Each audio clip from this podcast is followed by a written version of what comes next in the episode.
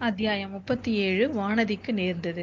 நம்ம வந்தியத்தேவன் அப்பைலேருந்து வானதியை பத்தி ரொம்ப கவலைப்பட்டுட்டு இருக்கான். அவளுக்கு என்ன ஆச்சோ தெரியல. அவன் பாதி தான் அவன் பார்த்தான். அந்த தாதியை மட்டும்தான் அவன் பார்த்தான். வானதி எங்க போனா? அவளை பத்தி எதுவுமே தெரியலல்ல. அதை பத்தி நம்ம பார்ப்போம். நம்ம வானதி வந்து பார்த்தீங்கன்னா, அந்த இரவு அதாவது ஒரு மாலை நேரத்தில் குழந்தையிலேருந்து திருவாரூர் சாலையில் பல்லக்கில் போயிட்டு போயிட்டுருந்தா. அப்போ வந்து அவள் படத்துலலாம் என்ன நினப்பு இருந்துச்சுன்னு ப நென பார்த்தீங்கன்னா, நாகப்பட்டினம் சூடாமணி விஹாரத்துக்கு போயிடணும். அங்கே வந்து காய்ச்சல்ல படுத்திருக்கிற இளவரசருக்கு நம்ம பணிவிட செய்யணும் அப்படின்னா அவன் அவ மனசு ரொம்ப அதை அதை பற்றியே தான் நினச்சிட்டு வந்துட்டு இருந்தது. ஆனால் அது எப்படி வந்து நடக்கும்? அங்கே புத்த விகாரத்தில் வந்து பெண்களை வந்து அனுமதிக்கவே மாட்டாங்க. நம்ம வந்து தனியாக வேற புறப்பட்டுட்டோமே! இதெல்லாம் சரியா? அப்படின்னு வந்து கொஞ்ச நேரம் திடீர்னு அவளுக்கு வந்து ஒரே யோசனையாக இருக்கும். ஆனாலும் அவளே அவள தைரியப்படுத்திப்பா. பூங்குழலிலாம் இல்லையா? தனி பொண்ணா வந்து இது ம இது ஓட்டிக்கிட்டு படகு ஓட்டிக்கிட்டு இப்போ வந்து இல்லை பொன்னியின் செல்வரை காப்பாத்திருக்கா நம்மளால இது கூட செய்ய முடியாதா என்ன? அப்படின்னு சொல்லிட்டு தன்னை தானே தைரியப்படுத்திக்கிட்டு பேசாம வருவா அவ. இந்த மாதிரி அவ அவ உள்ள போய் பார்க்க முடியலன்னா கூட பரவாயில்ல பக்கத்துல எங்கேயாவது நாகப்பட்டினத்திலே இருந்து இளவரசரை பத்தின ஏதாவது செய்தி வந்துட்டு இருந்தா கூட போதும். அப்போ இளவரசரை பார்க்க முடியலன்னா கூட பரவாயில்ல பூங்குழலியாவது நம்மளால பார்க்க முடிஞ்சா போதும். அப்படின்னு அவ நினைச்சிட்டு இருக்கா. அந்த மறுநாள் காலையில் நம்ம எத்தனை மணிக்கு நாகப்பட்டினத்துக்கு போவோம் அப்படின்னு சொல்லிட்டு அந்த சிவியை தூ அந்த தூக்கிட்டு வராங்களா பல்லக்கு தூக்கிற தூக்குறவங்க. அவங்கள வந்து கேட்கலாம் அப்படின்னு நினச்சிக்கிட்டு அவள் வந்து பல்லக்கை தொறக்குறா.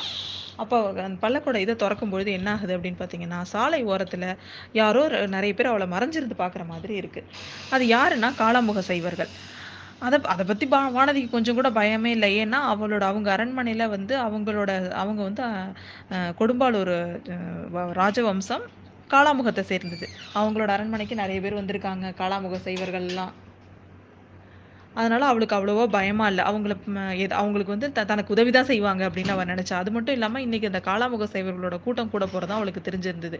அதனால கொஞ்சம் பயப்படாம தான் அவ வந்தா. இவ அப்படி நெனச்சுட்டே இருக்கும்போதே பார்த்தீங்கன்னா, திடு நிறைய பேர் வந்து அந்த பல்லக்க அப்படியே சூழ்ந்துக்கிறாங்க. அப்பயும் அவ பயப்படாம இருந்தா. நம்ம யாருன்னு சொல்லிட்டா வந்து அவங்க விட்டுருவாங்கன்னு நினச்சிட்டு இருந்தா. ஆனா அவங்க அந்த மாதிரிலாம் பண்ணல. அவங்க என்ன பண்றாங்க, அந்த தாதியை கட்டி போட்டுட்டு அந்த சிவிகை தூக்கிகளை அடிச்சு தூ அடிச்சுட்டு, இவங்க அந்த பல்லக்கை தூக்கிக்கிட்டு ஓடுறாங்க. இவளுக்கு என்ன பண்றதுன்னே புரியல. ஒரு ஒரு அவளால எதுவும் செய்யவே முடியல. ஏன்னா வேகமாக பல்லக்கு போது. அதுலேருந்து அவளால் குதிக்கவும் முடியல. ஒரு துர்க்க கோயில்கிட்ட போயிட்டு பல்லக்க நிறுத்திட்டு, அவங்கெல்லாம் வந்து இவளை சூழ்ந்து கேட்குறாங்க. இங்கே பாருமா உண்மையை சொல்லிடு. நான் கேட்குற கேள்விக்கு பதில் சொல்லிடு. இல்லைன்னா வந்து உன்னை வந்து உயிரோட விட மாட்டோம் அப்படின்னு எல்லாரும் சு சுற்றி நின்றுட்டு மிரட்டுறாங்க. வா இ நான் என்ன உண்மை சொல்லணும்? என்ன விவரம் உங்களுக்கு தெரியணும்? அப்படின்னு அவள் கேட்குறா. "நீ யாரோ ஒருத்தரை அந்தரங்கமாக சந்திக்கிறதுக்கு தானே இப்படி தனியாக பிரயாணம் பண்ணுற அவர் யாரு? நீ யாரை சந்திக்க புறப்பட்ட?" அப்படின்னு கேட்குறா கேட்குறாங்க.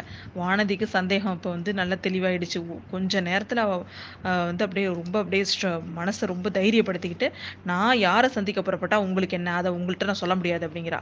காளாமுகன் உடனே சிரிக்கிறாங்க. அதை நீ சொல்ல வேணாம். எங்களுக்கு தெரியும். இளவரசர் அருள்மொழிவர்மரை தான் நீ சந்திக்க போகிற அவர் எங்கே ஒளிஞ்சிருக்காருன்னு மட்டும் சொல்லிட்டு நாங்கள் உன்ன ஒன்றும் செய்ய மாட்டோம்." அப்படிங்கிறாங்க. என்ன செய்ய போகிறீங்க "அதையும் தான் செய்யுங்களேன்." அப்படிங்கிற அவ. "முதல்ல உன்னோட கையெல்லாம் வந்து இந்த தீப்பிழம்புல வச்சு கொளுத்திடுவோம் அதுக்கப்புறம் உன்னோட காலை கொளுத்துவோம். அதுக்கப்புறம் உன்னோட முடியை கொளுத்துவோம்." அப்படின்னு ஒன்று ஒன்றா சொல்கிறாங்க நீங்கள் என்ன வேணாலும் செய்யுங்க. அதை பற்றிலாம் எனக்கு கவலை இல்லை அப்படின்ட்டு தைரியமாக இருக்கா. "பெண்ணே யோசி. பிடிவாதம் பிடிக்காது அதுக்கப்புறம் நீ தான் ரொம்ப வருத்தப்படுவ." அப்படிங்கிறாங்க. அப்படிங்க அப்படிங்கிற மிரட்டுறாங்க எல்லாரும் சேர்ந்துக்கிட்டு. நீங்கள் என்ன அணு அணுவா வேணாலும் கொளுத்துங்க. என் சதையை துண்டு துண்டாக வேணாலும் வெட்டி போடுங்க. ஆனா என்கிட்டேருந்து ஒரு விபரமும் நான் சொல்ல மாட்டேன்." அப்படிங்கிற அவ. "அப்படின்னா எங்களோட காரியத்தை பார்க்க வேண்டியது தான். அந்த தீவத்தை எங்கே எடுத்துட்டு வாடா." அப்படிங்கிறான் காளாமுகன். அந்த சமயம் பார்த்தீங்கன்னா, கொஞ்சம் தூரத்தில் குதிரை, ஒரு யானைப்படை, குதிரைப்படை, நிறைய காலாட்படைகள், பல்லக்கு இதெல்லாம் ஒரு அடங்கின ஒரு பெரிய ஊர்வலம் ஒன்று போயிட்டுருக்கு. அங்கே உடனே அவளுக்கு வந்து மனசுக்கு தைரியம் வந்துருச்சு.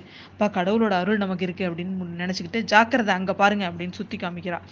காளாமுகன் திரும்பவும் சிரிக்கிறான். "வர்றது யாருன்னு உனக்கு தெரியுமா?" அப்படின்னு கேட்குறான். "முதன் மந்திரி அனிருத்தர் மாதிரி இருக்கு. நான் இப்ப கூச்சல் போட்டா அவங்களுக்கு காதுல கேட்கும். ஜாக்கிரதை என்ன விட்டுட்டு ஓடி போயிடுங்க." அப்படிங்கிற அவ. "ஆமா, ஆமா. வர்றவர் முதன் மந்திரி அன்பில் அனிருத்தர் தான்.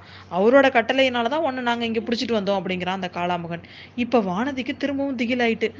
அவ அவள தெரியாமலே அவ ஒன்று கத்த ஆரம்பிச்சிட்டா அவனும் வந்து அந்த காளாமுகனும் அவன் வாயை பொத்த பொத்த பார்க்குறான். ஆனால் வந்து அவளால் அவங்க அவனால் பொத்தவே முடியல. அவனை மீ அவளை மீறி கத்துறா அவள் பயங்கரமாக